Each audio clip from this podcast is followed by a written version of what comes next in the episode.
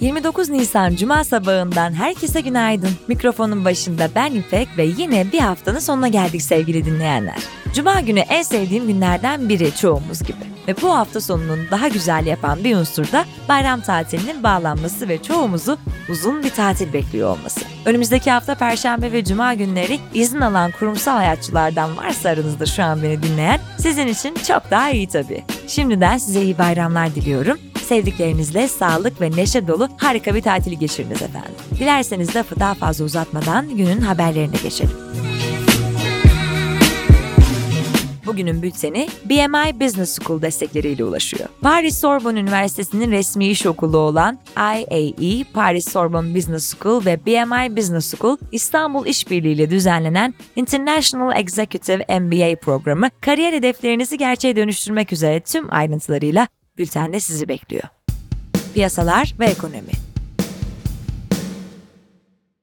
Türkiye Cumhuriyet Merkez Bankası iki bin yirmi iki yılının ikinci enflasyon raporunda yıl sonu enflasyon tahminini yüzde yirmi üç virgül iki'den yüzde kırk iki virgül sekiz'e yükseltti. Merkez Bankası bu çerçevede iki bin yirmi üç için yıl sonu enflasyon tahminini de yüzde sekiz virgül iki'den yüzde on iki virgül dokuz'a çıkardı. Türkiye Cumhuriyet Merkez Bankası Başkanı Şahap Kavcıoğlu, enflasyon tahminlerinin enflasyonu düşürmeye odaklı makroekonomik politikalar ve liralaşma adımları kapsamında koordineli şekilde üretildiğini belirtti.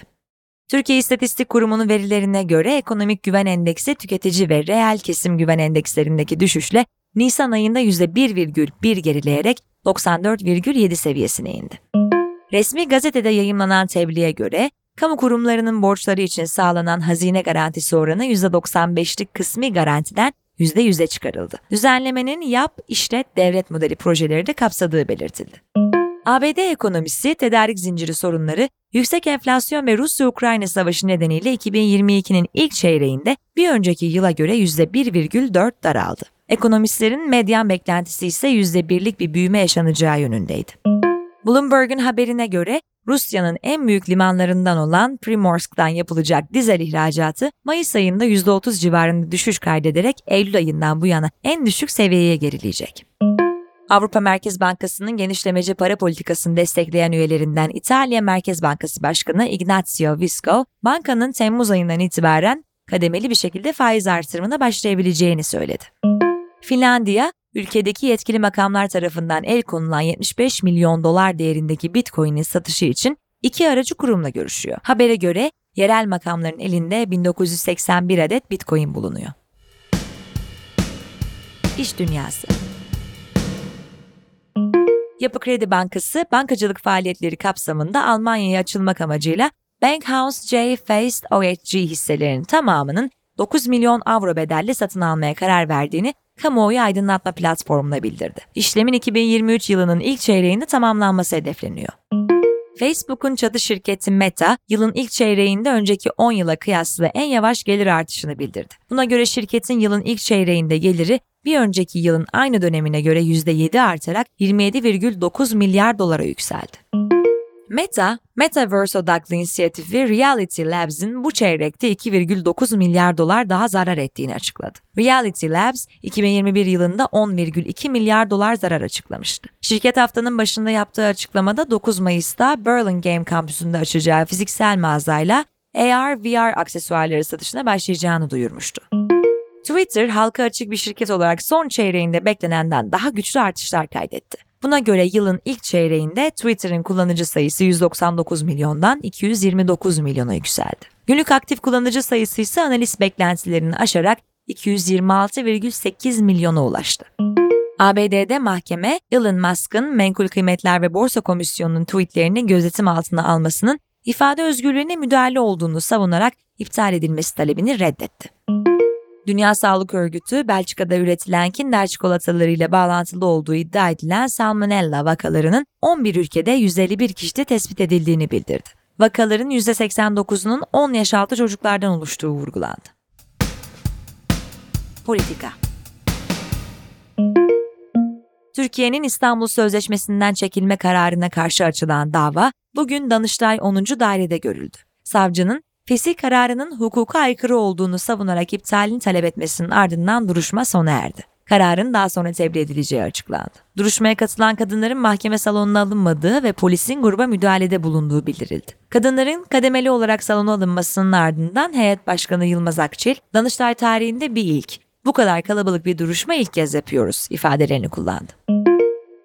A B D Savunma Bakanlığı Sözcüsü John Kirby, Rusya Dışişleri Bakanı Sergey Lavrov'un nükleer silahla kullanımına ilişkin açıklamalarını sorumsuzca diye nitelendirdi. Kirby, modern bir nükleer güçten duymayı beklediğimiz şey bu değil. Nükleer bir gücün bu tür bir anlatıyı gündeme getirmesi beklenmemelidir. Kimse bu savaşın şu anki halinden daha fazla tırmanmasını istemiyor, dedi. Cumhurbaşkanı Erdoğan, Rusya Devlet Başkanı Vladimir Putin'le telefonda görüştü. Cumhurbaşkanlığı İletişim Başkanlığı'ndan görüşmeye ilişkin yapılan açıklamada, Putin'in önceki gün gerçekleştirilen tutuklu takası için teşekkür ettiği, Erdoğan'ın da Ukrayna-Rusya arasındaki barışın tesisi için arabuluculuk yapmaya hazır olduklarını söylediği bildirildi. Birleşik Krallık'ta mültecilere yönelik düzenlemeleri içeren Uyruk ve Sınırlar Yasa Tasarısı Avam Kamerası'nda kabul edildi. Tasarı Birleşik Krallık Kraliçesi ikinci. Elizabeth'in onayıyla yasalaşacak. NATO Genel Sekreteri Jens Stoltenberg, Finlandiya ve İsveç'in birliğe üyeliğine dair iddiaları ilişkin, elbette başvurmak isteyip istemeyeceklerine onlar karar verecek. Ancak başvurmaya karar verirlerse kollarımız açık karşılarız. Finlandiya ve İsveç en yakın ortaklarımızdır, dedi. Teknoloji ve Startup. Türkiye'ye giriş yapan Disney Plus, yirmi altı Haziran'a kadar üye olan kullanıcılara sekiz aylık ücret karşılığında bir yıllık abonelik sunacağını duyurdu. Kampanya kapsamında yıllık aboneliğin iki yüz yetmiş dokuz virgül doksan Türk lirası karşılığında satın alınabileceği hizmetin aylık abonelik ücreti ise otuz dört virgül doksan dokuz Türk lirası. Call of Duty'nin yeni denediği hile karşıtı önlem, hile yapmayan oyuncuları hile yapanlara karşı görünmez kılacak. Karakterlerin silahlarından çıkan mermiler ve hareket sesleri de gizlenecek. Google, gizlilik politikasını güncelleyerek daha çok sayıda kişisel bilginin arama motoru sonuçlarından çıkarılması talebini işleme koymaya başlayacağını duyurdu. Önceden sadece kimlik ya da banka bilgilerinin çalınmasına karşı önlem alan şirket, değişikliğin ardından ev ve e-posta adresi, telefon numarası ve internet şifreleri gibi bilgilerin de kaldırılma talepleri arasında eklenebileceğini bildirdi. Apple, artırılmış ve sanal gerçeklik özelliklerini birleştirecek karma gerçeklik yani M R gözlükleri için iki yeni patent daha aldı. Patentlerden ilki kayak gözlüklerinde bulunan tek yönlü ayna özelliğini içeriyor. Bu özellik sayesinde kullanıcı dış dünyayı görürken dışarıdan bakanlar kullanıcının gözlerini göremiyor. Diğer patentin ise gözlüğün şarj mekanizması için alınmış olduğu bildiriliyor. E-scooter kiralama girişimi Martı, iki bin yirmi bir yılında yürüttüğü B serisi yatırım turunu yüz milyon dolar değerleme üzerinden tamamladığını duyurdu. Şirketin iki bin yirmi bir cirosu yirmi milyon dolar seviyesindeydi. Ukrayna merkezli enerji şirketi N I S, Türkiye merkezli online terapi platformu Tapi'ye açıklanmayan bir değerleme üzerinden üç yüz bin dolar yatırım yaptı.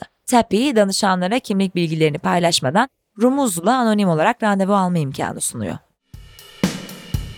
Spor.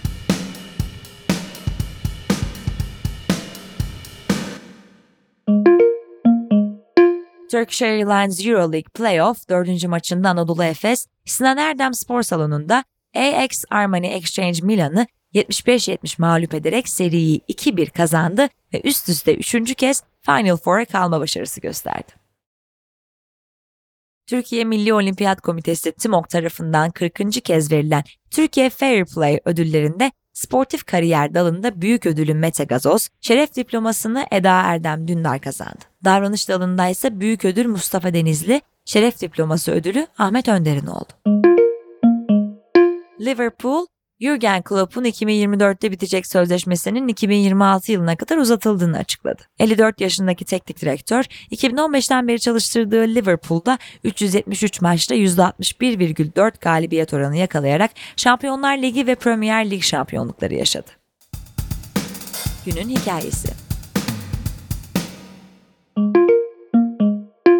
Günün hikayesinin konusu, değerli yalnızlıktan bölgesel açılma, Erdoğan, Suudi Arabistan'da. Cumhurbaşkanı Recep Tayyip Erdoğan, dün ve bugün Kral Selman bin Abdülaziz'in davetiyle Suudi Arabistan'ı ziyaret etti. Cumhurbaşkanlığının ziyareti ilişkin açıklamasında, ziyaret kapsamında yapılacak görüşmelerde Türkiye-Suudi Arabistan arasındaki ilişkiler tüm veçeleriyle gözden geçirilecek. İşbirliğinin geliştirilmesi imkanları ele alınacaktır. Görüşmelerde ikili ilişkilerin yanı sıra, bölgesel ve uluslararası meseleler hakkında fikir teatisinde bulunacaktır ifadeleri yer aldı.